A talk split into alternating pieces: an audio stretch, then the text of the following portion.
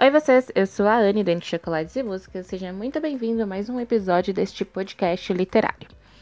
Hoje a gente vai falar um pouquinho sobre uma trilogia da minha autora favorita do mundo, que é a Maggie Cabot. Antes de falar do livro, é, eu vou falar um pouquinho sobre como eu amo essa autora. Eu amo demais, eu amo muito. Para mim, ela é a melhor autora do universo. Mas é, o fato é que eu tenho uma relação de amor com ela pelo simples motivo de que foi por causa dela que eu comecei a me apaixonar pela literatura mesmo.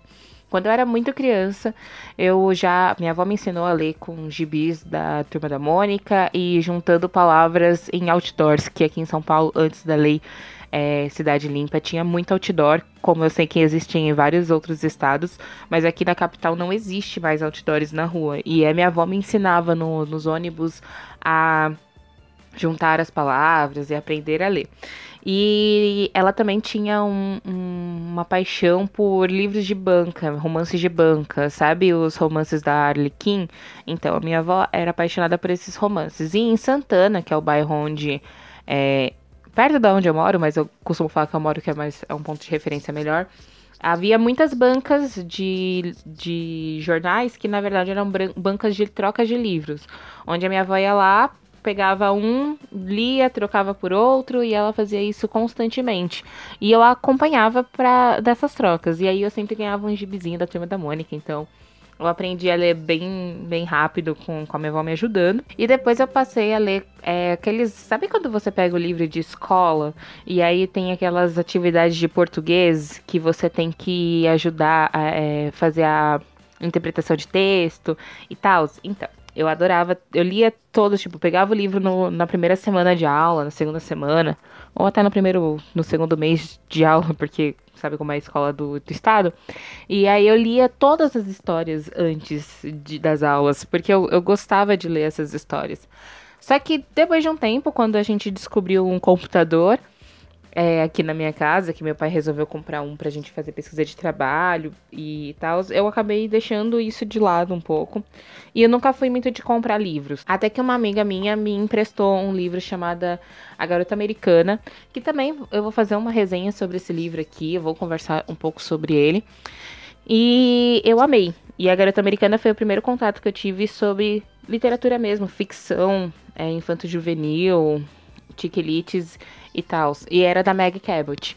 E aí, a partir de então, todo final de semana, quando a gente ia pro shopping, ou toda vez que eu saía, é, eu passava na Saraiva, principalmente aqui na Saraiva do Santana Park, que é um shopping que tem aqui perto, e eu pedia pelo menos um ou dois livros pro meu pai, e aí começou a minha coleçãozinha desse jeito. Hoje eu acho que eu tenho uns 180, 180, 190 livros aqui em casa, porque eu já me livrei de muitos, me livrei entre aspas, né? Eu doei, eu vendi, eu fiz trocas e não tô contando com os e-books, mas é mais ou menos isso, eu também não tenho muito espaço para guardar. Da Meg, eu não sei dizer ao certo quanto eu tenho, mas é mais de 50 livros. É, eu minha meta de vida é comprar todos os livros físicos dela lançados aqui no Brasil e ter esse acervo. Ela é a autora que eu mais amo, assim, porque foi a que me fez entrar de, de cabeça nesse universo. Eu amo a escrita dela e, assim, os livros dela são ficções mesmo, romances, comédias. Ela tem uma pegada cômica muito bacana e é mais pra gente parar de pensar nos nossos problemas e, e, e só se divertir. Então, assim, eu amo é, quando eu tô com muitos problemas ou quando eu tô em ressaca literária, eu sei que quem vai me salvar ali de verdade é a Meg. Tem livros dela que eu já li três, quatro, cinco vezes de verdade e eu leria mais vezes porque são enredos incríveis. E hoje eu quero falar com vocês sobre a trilogia Sendo Nick, que eu particularmente demorei muito para ir atrás para ler. Eu não queria ter comprado os livros, para ser bem sincera, porque eu achei a capa péssima e eu achei que era um livro que não ia agregar nada na minha vida, assim, tipo, nem para me divertir. Eu achei que era uma coisa bem fútil e na verdade não tem nada a ver com a capa. Eu não sei se ficou bem claro, é, aqui, eu, assim, na primeira resenha, eu até falei, ah, não vou contar muito para não estragar a beleza do livro, mas, sinceramente, eu vou explicar quando tiver. Eu vou avisar quando tiver spoiler, mas eu não vou ficar me, me policiando tanto, porque eu acho que não vai ter como eu explicar, pelo menos essa trilogia, quando são, quando são, for mais de um livro, assim, eu infelizmente não vou conseguir falar sem soltar alguns spoilers. E eu acho que eu sei que tem gente que realmente não gosta, mas eu acho que às vezes não tem nada a ver, sabe? Eu, sinceramente, às vezes, pego uns spoilers, mas eu quero saber por que, que chegou àquele ponto. Então, às vezes, o spoiler é até bom para que você é, se interesse mais pela, pela obra. Eu tenho os três livros físicos, mas eu li eles em e-book, porque a trilogia está disponível gratuitamente pelo Unlimited da Amazon. E isso é muito bacana. Se você quiser ter o seu primeiro contato com a escrita da Meg, essa trilogia tá lá disponível. Tem outros livros da autora também que estão disponíveis, só que daí, por exemplo, como ela lança muita série, às vezes tem tipo o primeiro, o segundo e o terceiro você teria que comprar, mas até aí, né, você compra só um dos livros. Ou é, tem os quatro últimos, mas os dois primeiros, três primeiros ainda não estão lá. Então dá para você dar uma pesquisada, porque, porque tem alguns livros independentes, mas tem muitas séries que já estão disponíveis pelo Limited que você pode continuar depois de comprar. Esse, os três livros estão disponíveis no Limited, o que eu achei sensacional, porque eu tô com. Eu não tenho muito espaço na minha bolsa. E aí, então, eu tô levando o meu Kindle pro trabalho e é na hora do meu almoço que eu faço a leitura. Mas chega de lenga-lenga e vamos falar sobre os livros. A trilogia é formada por Cabeça de Vento, Sendo Nick na Passarela. Os três foram lançados, foram lançados né, pela Galera Record aqui no Brasil. E eles trazem a história da Emerson Watts, que é uma adolescente que está no ensino médio, que nunca se arrumou muito, ela nunca foi ligada à beleza, principalmente porque a mãe dela é uma mulher feminista que não é, incentiva esse tipo de competição feminina. Então ela não. Na verdade, assim, ela. Quando as meninas se perguntam, ela tem uma irmã chamada Frida, e quando elas perguntam, ai mãe, eu sou bonita, aí a mãe dela fala que a beleza é uma coisa criada pela mídia, pela, pela sociedade, que padrões não existem, que elas têm que se esforçar para ser melhores em tudo que elas fazem, mas utilizando o cérebro, que não deve ficar ligando nessa parte de ser a mais bonita da escola, etc, etc. Então a Emerson nunca foi uma pessoa vaidosa. Isso daí é um fato. Mas a irmã dela é. Inclusive, a Frida é super, super fã da, da famosíssima modelo Nikki Howard, que é uma adolescente também e ela é representante da Stark Mag, Store. Na verdade, assim, a Stark, é, Stark Enterprise é uma empresa gigantesca que existe várias lojas, como se fossem umas americanas, só que eles possuem produtos é, próprios. Aí eu não sei qual loja poderia utilizar para exemplificar aqui no Brasil, mas eles são uma loja que vende perfume, roupas, eletrodomésticos, eletroeletrônicos. Eles vendem tudo. E eles vendem de uma maneira mais barata, porque eles utilizam de mão de obra mais barata e produtos não tão de qualidade assim, mas eles têm um marketing muito bom. Então as pessoas costumam comprar e idolatrar a Stark como se fosse a melhor coisa do universo. E a Emerson, ela odeia a Stark, assim como seu melhor amigo Christopher, porque eles sabem que a Stark vende coisas baratas e elas acabam manipulando as pessoas a comprarem esses produtos, mas eles sabem que a Stark possui mão de obra barata, é, eles não pagam os funcionários direito, eles tiraram, é, inclusive, direitos dos funcionários. E, e, eles são contra essa empresa e tudo mais. Ela não queria Emerson, né? Estava acontecendo a inauguração lá no Sorro da nova Stark Meg Store e ela não queria ir de jeito nenhum. Só que a irmã dela queria muito ir porque a Nick está lá e aí ela queria conhecer a Nick e, e era o sonho dela. E chegando lá, é, ela, a Emerson e o seu melhor amigo resolvem que eles precisam mostrar como eles são contra esse monopólio da Stark e tal. E aí acaba que a Emerson sofre um acidente. Ela e a Nick ao mesmo tempo. A Nick acaba des desmaiando e a Emerson acaba falecendo porque uma televisão de plasma cai em cima dela. O que acontece é que a Stark, ela é muito, muito maior do que ela aparenta ser, entende? E aí ela possui, inclusive, centros neurocirúrgicos, uma coisa muito louca, assim.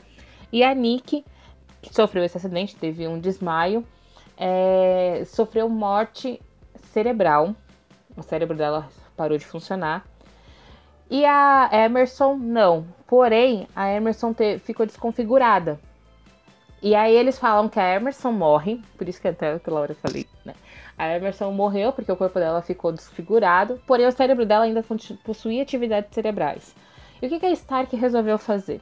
A Stark resolveu transferir o cérebro da Emerson pro corpo da Link. Porque como o corpo da Link estava em perfeito estado, eles acharam que era um grandíssimo presente dar para Emerson uma segunda chance de vida. Só que eles deram no corpo da modelo mais famosa do país naquele momento. E é, a Nick e a, e a Emerson não tem nada em comum. A Nick é uma pessoa extremamente fútil, ela é uma pessoa muito vaidosa, fútil, fútil, fútil, e tá acostumada a trabalhar com, com isso desde bebê, praticamente. É, não tem uma vida regrada, não tem. não vai pra escola, ela é emancipada não liga para nada e nem ninguém. E, a Emerson já não. A Emerson é uma pessoa família que sempre foi apaixonada pelo seu melhor amigo e agora ela não tem nem como falar com o seu melhor amigo porque ela tá viva, o cérebro dela funciona, mas ela não existe mais naquele corpo, ela como se ela tivesse morrido. E a morte da Emerson trouxe diversos problemas, assim. O Christopher mesmo mudou muito. Ele era um menino um pouco revoltado, sim, mas ele mudou da água para o vinho, ele não conseguiu lidar bem com o luto, principalmente sabendo que o responsável pela morte da Emerson, a morte, né, entre aspas, da Emerson, foi a Stark, esse ódio floresceu muito mais.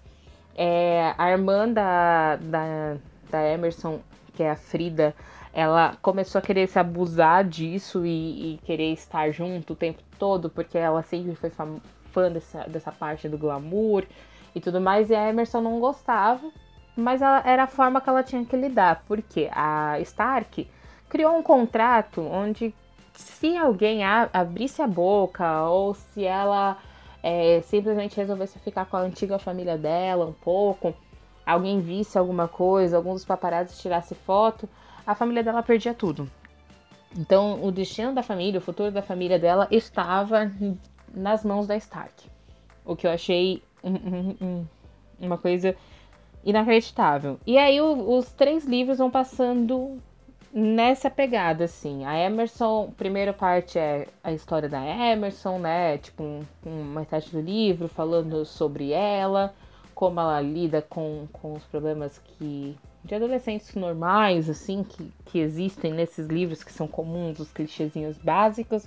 Depois o acidente, aí vai passando a, ela se adaptando a Senic é, percebendo, inclusive acho que a, a ideia da, do cabeça de vento da, do livro, ela vendo, ela, a, a, personagem percebendo como que modelos, no caso, né, não todas, mas a Nick era extremamente fútil e, e, e, como ninguém realmente gostava dela, as pessoas odiavam a Nick, então acho que tinha um motivo pelas pessoas odiarem ela.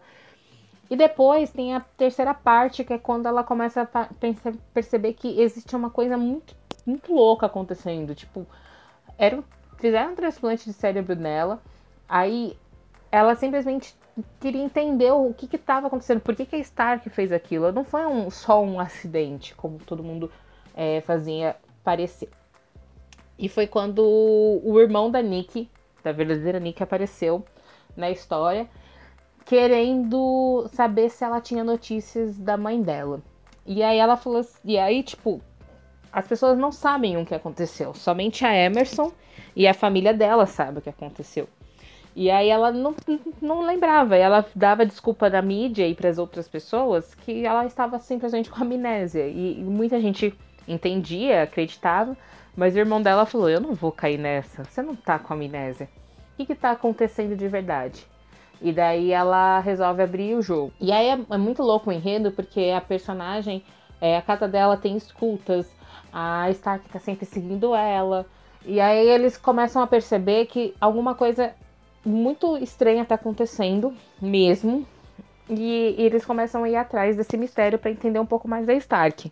O irmão dela chega e pergunta se ela não tem como ajudar a procurar a própria mãe, né? Porque a mãe dela tá desaparecida e ninguém sabe onde ela tá, a mãe dela largou tudo. E aí a Nick, a Emerson, né, no corpo de Nick, resolve pedir ajuda pro Christopher para ele ver se consegue, de maneira hacker, invadir o sistema da Stark e localizar a mãe da, da Nick Howard.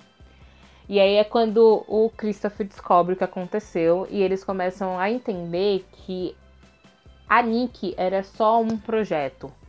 Muitas outras coisas iam acontecer. Então, quando eu comecei a ler essa série, eu fiquei pensando assim, velho, você não dá nada por ela, porque, tipo, são capas fúteis, é só uma modelo andando na passarela, porque tem tudo a ver com o enredo, mas você não, não, não me imagina o que, que passa na cabeça da, da Maggie para ela escrever uma história de modelo onde ela tem o cérebro transportado e aí existe toda uma máfia de, de empresários velhos, loucos, querendo transportar o seu cérebro para um corpo de um adolescente para poder viver mais. É, é um, uma história muito, muito bem amarrada. É, claramente, é uma ficção para se divertir. É divertido. É uma, tem umas partes que são extremamente irritantes, porque as, a personagem acaba fazendo uns questionamentos de adolescentes. Eu já tô com quase 30, então chega uma hora que os questionamentos de adolescentes me incomodam bastante, que eu fico pensando, meu Deus, cresce pessoa, e enfim. Mas é uma trilogia que você não dá nada, mas é um enredo muito bacana. Uma coisa que eu achei muito engraçada, porque eu sigo a Meg há muitos anos e eu sei que ela é super fã de Marvel e, e tal. E o personagem principal, assim, o, o o ator, o personagem do livro, é, dono da Stark Enterprise, chama Robert Stark. E é o Stark, tipo Tony Stark. E Robert, eu acho que deve ser uma uma analogia ao Robert Downey Jr. Então eu acho que tipo ela juntou o nome do ator com o nome do personagem que o ator interpreta para poder criar esse mega empresário, só que daí no caso uma parte do mal dele que, que ele quer criar um, um negócio muito louco. Acho que eu falei, dá para contar quantas vezes eu falei louco em, aqui nesse episódio. Enfim, é um livro muito bacana. É, é uma trilogia muito louca, que eu. louco de novo. É uma trilogia que eu não imaginava que ela fosse desse jeito. Eu li o primeiro há muitos anos atrás e deixei. Eu falei assim, ah, putz, nada a ver essa história. Aí eu deixei essa semana, semana passada, no, no Kindle Limited. Daí eu falei assim, ah, não tô conseguindo pegar um outro livro, vou tentar ler esse. E foi a melhor coisa que eu fiz na minha vida. É, porque eu ri muito. E eu fiquei chocada da, da forma como a cabeça da Meg vai. E assim, valeu muito a pena. Eu adoraria que fosse adaptado, como todos os livros da Meg. Eu adoraria que virasse uma série, um, uma minissérie, um filme, etc e. Então, se você não conhece a Meg, é, eu não sei se essa seria agora que eu já contei, talvez, e você gostar, eu acho que seria uma boa indicação ela escreve sobre de tudo um pouco, assim. É, a maioria claramente vai pro romance, mas ela também mistura um pouco de sobrenatural. Nesse caso, ela não misturou sobrenatural. Tem um pouco mais de ficção científica, eu acho. mas também tem uns livros de, de sobrenatural aqui que ela fala sobre fantasmas. Eu acho que esse podcast vai ser a, a melhor desculpa que eu vou arranjar para mim para poder ler de novo a série A Mediadora, que para mim é a melhor série já escrita pela autora. Então, eu espero que você tenha gostado desse episódio. Ficou um pouquinho mais longo, mas é que eu tô falando de três livros. E eu quero que você me fale o que, que você acha, se você já leu Meg Cabot, se você tem vontade, se você leria esse livro, o que, que você acha sobre transplante de cérebros? Não sei. Pode mandar nas minhas redes sociais. É, é arroba Anilima, A-N-I, underline L-I-I-M-A, que eu tô ativa sempre em todas elas. Facebook, Insta... Facebook não, mentira Instagram e Twitter, ou no meu e-mail anilima.gd.gmail.com. Vai estar tá tudo na descrição desse podcast. E se você gostou, nos vemos na semana que vem. Espalhe para quem gosta de livros. E dê dicas de leituras para mim também, quem sabe. Se tiver no Limited vai ser melhor ainda, porque eu tô amando ler o Kindle. Então é isso, até a próxima. Tchau, tchau.